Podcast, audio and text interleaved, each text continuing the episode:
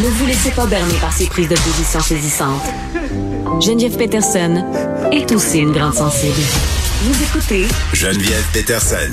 La prison dans la prison, c'est un dossier numérique sur le site de Radio-Canada euh, fait par Joanne Fauché et illustré par Sophie Leclerc. Vous irez voir ça. C'est très, très intéressant, bien que quand même assez triste de savoir qu'à l'intérieur des murs, on a recours à l'isolement dans nos prisons canadiennes. Donc chez nous, là, malgré que cette pratique-là a été abolie par Ottawa en 2019, on va se demander pourquoi avec Maître Alexandra Paquette, qui est avocate en droit carcéral. Maître Paquette, bonjour. Bonjour. Bon, on s'est parlé plusieurs fois, notamment euh, pendant les premières vagues de COVID, pour parler de conditions euh, des détenus et comment la COVID les avait affectés. Euh, le concept de la prison dans la prison, c'est un concept assez particulier là, de se dire qu'on peut encore mettre plus en prison des gens qui sont déjà incarcérés. ma première question est simple. À quel point c'est répandu comme pratique de mettre des prisonniers en isolement? Ben, euh, à quel point c'est répandu, je vous dirais que c'est le cas dans chacun euh, des prisons et pénitenciers à l'intérieur, euh, ben, autant du Québec que du Canada. Il n'y a pas, a pas un établissement ou prison qui, qui n'applique pas ce, ce concept-là. Ça, c'est définitif. Mais est-ce qu'on, est-ce qu'on s'en sert souvent? Oui, euh, oui, tout à fait. Euh, c'est sûr que euh, bon, le, reportage de Radio Canada se concentre plus sur le volet fédéral, mais tout à fait au niveau préventif, quand on a un, détenu qui, qui, a un comportement problématique puis qu'on doit l'écarter ou l'isoler de la population générale, juste de par son, son comportement, ben on va le placer en isolement pour euh, bon que le temps que la poussière retombe, mais il y a mm. d'autres raisons aussi là. Euh, donc euh, les, les services correctionnels ont recours à cette mesure assez souvent là. Mm. Mais mais maître Paquette, bon, vous me donnez quelques exemples où on peut, si on veut, utiliser cette détention là, cet isolement, ce type de détention. moi, j'ai de la misère avec le concept de détention préventive. Sais, qu'on isole un individu comme ça, soit pour le protéger contre lui-même ou pour le protéger des autres. Euh, oui, ben, ben c'est-à-dire dans certains cas, ça peut être euh, euh, utile dans le sens où si on a un, individu qui est en période de désorganisation, que lui-même là, il, il, est bon, il est pas capable de gérer son, son impulsivité ou sa colère, donc ça peut être utile de le l'isoler préventivement pour protéger le reste de la population mm. carcérale et même lui-même, parce qu'il pourrait bon, se, faire mal à lui-même. Donc, on peut penser que ça, ça va. Par contre, là où c'est problématique, c'est que la durée de cet isolement préventif-là était complètement démesurée et, et pas du tout euh, euh, sur, sous surveillance finalement. Et c'est là où hmm. euh, bon, les différents rapports euh, sont sortis quant à la durée de, de, de, de, ben, cet isolement-là. Parlons-en parce que ça semble une pratique qui est balisée. Là, en théorie, euh, ce, qui, ce qui est suggéré, c'est que les détenus, euh, bon, soient pas là trop longtemps, passent quatre heures par jour à l'extérieur de leur cellule, d'avoir des contacts avec des humains aussi, quelque chose comme deux heures, d'avoir accès à des soins de santé mm-hmm. mentale, un accès à des programmes aussi qui visent euh, à la réinsertion sociale. Euh, puis dans le dossier de Radio Cannes, ce qu'on apprend, c'est qu'il y a des gens qui passent parfois, je m'excuse de le dire, c'est fou, là, des mois en isolement. Oui, oui, clairement. Puis tu sais ce que vous avez dit là, par rapport aux, aux, critères, puis en fait, ce dont les détenus ont droit, c'est-à-dire le fameux quatre heures. Et dans ces quatre heures-là, il y a un deux heures de resocialisation qu'on appelle. Euh, ça, c'est tout beau par écrit, là, mais c'est pas du tout ça qui se passe dans la réalité. Euh, je veux dire, il y, a des décideurs externes indépendants qui, eux, sont là, bon, sont des parties impartiales qui sont là pour vérifier tout ça. Il y a eux, puis il y a aussi le comité euh, indépendant là, qui était piloté par Anthony Duke et Jane euh, Sprout, qui, eux, qui, qui ont ce qui ont sorti de, de ces, leur analyse est, problématique. C'est-à-dire que euh, quand on a les statistiques, euh, c'est loin d'être tous les euh, détenus qui sont placés en isolement qui ont accès à ces quatre heures-là. Et ben c'est ça, les différentes organisations et dont le bon l'ensemble des, des, règles minimales disent que quand on passe plus de 15 jours en isolement, ben c'est là où ça devient donc cruel et inusité, puis les, mm. les, répercussions au niveau de la santé mentale sont irréversibles. Oui, mais même je disais, je disais, Maître Paquette, que même au bout de 48 heures d'isolement, il pouvait avoir des séquelles euh, ben au niveau de la santé mentale, des séquelles qui sont parfois irréversibles.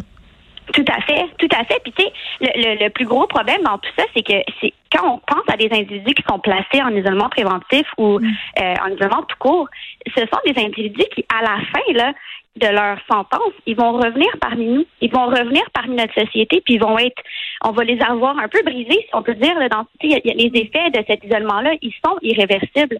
Et donc, euh, ça les aide pas du tout, puis ça nous aide pas du tout, nous, en tant que société, à les réintégrer par la suite. Hmm. Oui, puis rester en isolement 23 heures sur 24, sortir juste pour prendre une douche, euh, une petite marche, euh, on s'entend là, même qu'on on a qualifié ça dans une certaine mesure de, de torture, là, de rester dans ces mhm. conditions-là quand même euh, longtemps. on sait tout ça. On a passé des lois, Maître Paquette. On a dit on abolit tout ça. notamment Ottawa, ça a été aboli en novembre 2019. Le service correctionnel a pas l'air d'accueillir bon, disons ça comme ça, les nouvelles directives par rapport à l'isolement de façon favorable. Ça a pris un an avant qu'on fasse respecter tout ça.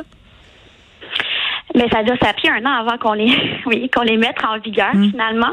Euh, bon, par les nouvelles directives. Oui, c'est ça. Euh, bon, elles sont là. Est-ce qu'elles sont automatiquement respectées? Moi, je, moi, en tout cas, par expérience avec mes dossiers à moi, je voudrais que non. Et là, hmm. puis bon, là, tu sais, je vais, je vais jouer un peu à l'avocat du diable. Il y a évidemment toutes les problématiques de main d'œuvre, là, euh, ce qui fait en sorte que ça, ça, bon, le service correctionnel du Canada, il n'est pas épargné non plus là. Hmm. c'est quoi que vous voulez dire par là, c'est qu'on utilise plus la détention en isolement parce qu'on manque de personnes pour encadrer les détenus, c'est ça? Ben, sans, nécessairement, ben, sans nécessairement dire qu'on utilise ça pour cette raison-là. Euh, c'est sûr qu'au niveau des obligations, particulièrement en termes des, deux heures de, socialisation, puis le deux heures, euh, le quatre heures total, hmm. finalement, en, en, extérieur de cellules, ben souvent, ça peut euh, arriver que par manque de personnel, ben on puisse pas respecter ces obligations-là. Mais à la fin de la journée, c'est qui qui paye? Ben, c'est le détenu qui, lui, va rester dans sa cellule 24 hmm. sur 24. Oui, puis c'est tellement euh, documenté, problématique ces techniques d'incarcération là qui a eu des recours collectifs. Dans le passé, il y a des tribunaux canadiens qui ont accordé 28 millions de dollars à des milliers de détenus qui ont connu l'isolement cellulaire. Euh, c'est sûr que quand les gens lisent ça, ça, les choque un peu parce qu'on n'a pas beaucoup de compassion pour les détenus Maître Pocket. Oui, effectivement effectivement, mais quand on pense que les, les séquelles ou les conséquences de ces de leur mm. placement en isolement longue durée sont irréversibles, est-ce que même un montant d'argent va faire la différence? Moi, je ne le pense pas. Mm. Euh, puis bon, c'est peut-être même les faire taire. Mm.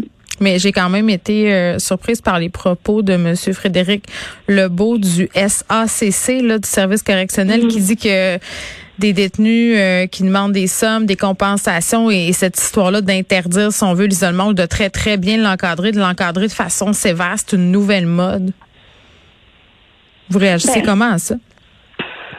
Ben, c'est-à-dire, c'est parce qu'on est pris avec une réalité où il va toujours y avoir des détenus problématiques. Hein. Donc, mm-hmm. nécessairement, il faut avoir un, il faut y avoir un, un, mécanisme qui existe pour les gérer, ces individus-là, mais il faut surtout pas oublier qu'à la fin, ils vont ressortir, ces individus-là. Hmm. Donc, je pense que c'est là, l'emphase le, doit être mise sur le volet réinsertion sociale, hmm. parce que au Canada, puis je le répète souvent dans les entrevues, de dire on jette pas la clé de la cellule quand on incarcère quelqu'un. Ces gens-là, l'objectif, c'est qu'ils ressortent. Hmm. Si on fait tout pour leur mettre des bâtons dans les roues, ben, on s'aide pas en tant que société. Mais on dirait que c'est à mon tour de vouloir faire l'avocat du diable. Mettre paquet, je trouve ça, non, mais, euh, je trouve ça, euh, c'est particulier quand même qu'on parle d'une mode, euh, puis bon, service correctionnel Canada qui a pas l'air très, très chaud d'appliquer ces affaires-là, mais en même temps, je pense que si on leur donnait les moyens, ces gens-là, de s'occuper de ces détenus-là comme du monde, s'il y avait des ressources, justement, puis s'il y avait la main-d'œuvre nécessaire, on aurait peut-être droit à un tout autre discours. Tu sais, j'ai l'impression que je comprends que d'un côté, on veut compenser des détenus, puis qu'on, tu sais, c'est facile de, les accuser de, de, de donner des mauvais traitements ou de donner des conditions de détention qui sont pas optimales. Vous comprenez ce que je veux dire? Ah, mais oui, puis je suis tout à, tout à fait d'accord avec vous. C'est clair qu'en ce moment, ils font du mieux, du mieux qu'ils peuvent avec les ressources qu'ils ont. C'est clair, ça, j'en suis mm. convaincue. Puis, je veux dire, moi, quand je me promène dans, dans les établissements fédéraux, je rencontre des, des, des agents correctionnels qui ne sont pas la majorité des agents correctionnels, ce sont des gens qui ont à cœur la réinsertion. Ouais, c'est pas des sadiques qui aiment ça mettre du monde au trou, là, majoritairement. Là. Non, pas du tout. Au contraire, c'est juste qu'à un moment donné, quand on ne donne pas les ressources, ben, mm. il faut que tu gères le détenu qui est en crise. Qu'est-ce que tu fais? Tu n'as pas d'autre option que de le mettre en isolement. Mm. Mais c'est ça qu'ils vont faire. Mais après ça, c'est juste que c'est utilisé beaucoup trop longtemps. Vous me disiez tantôt que justement dans votre pratique, là, vous voyez qu'on avait des balises, mais que c'était pas toujours respecté. Ça vous arrive donc d'avoir des demandes de familles, de détenus euh, par rapport à des mesures d'isolement? Ben oui, oui. Euh, en fait, euh, dans la, le, nouveau, euh, la nouvelle mise en place, le, l'UIS, mm. l'unité d'intervention structurée, les détenus ont droit à un avocat. Puis, ben, il y avait le droit avant aussi. Oui, c'est ça. Bon, ça m'arrive, ça m'arrive des fois de représenter des clients par rapport à leurs conditions de détention, mais aussi pour mettre fin plus rapidement à, la détention à l'isolement, pardon. Mm. Et donc, oui, certainement. Et c'est là qu'on se rend compte justement que, ah, ben, voyez-vous, sur euh, sur une semaine, mais il y, a, eu cinq jours où, le détenu a refusé d'aller à l'extérieur euh, et, donc d'avoir ces quatre heures de, à l'extérieur des cellules. Hmm. Pas parce qu'il voulait pas, mais par exemple parce que c'est en plein milieu de l'hiver, puis c'est tempête dehors et on lui donne pas le manteau d'hiver. Donc ça se peut que mon client décide, ouais, ça se peut que mon client décide de ne pas aller à l'extérieur. Mais eux, donc c'est ça. Il y a, encore une fois, c'est facile de pointer du doigt là, mais mais ça arrive. Bien, sachant tout ça et voyant tout ça, puis tu sais, on, vient de se le dire là, on a maintenant des directives claires. On voit qu'il y a une réticence, on voit que les choses se passent pas toujours comme elles devraient se passer. sais, on a parlé de torture quand même, c'est un gros mot là. Euh, mm-hmm. Est-ce que vous seriez en faveur d'une enquête indépendante sur cette pratique-là, sur la, la prison dans la prison? Ben, c'est sûr que c'est une, une, alternative parmi plusieurs autres. Par contre, il existe déjà deux entités, c'est-à-dire les décideurs externes indépendants qui, mm. eux, a été leur leur euh, leur, euh, leur rôle a été euh, mis en place dans la nouvelle législation. Ça vient du législateur, ça, sauf que eux, ils ont ce pouvoir-là. C'est juste que je, pense que, encore une fois, il, manque de moyens finalement pour le faire. Mm. Il y a également le comité indépendant qui a été mis en place, donc c'est bien des enquêtes indépendantes. Sauf que qu'est-ce qu'on fait avec la recommandation finale? On la met sur la tablette avec les autres rapports. Ben c'est ça. Puis je veux dire, il y a, chaque année, l'enquêteur correctionnel dans son rapport mm. annuel parle de la problématique de l'isolement. Donc on le sait qu'est-ce qui se passe. Qui nous appelle les avocats en droit carcéral, on le sait tous qu'est-ce qui se passe.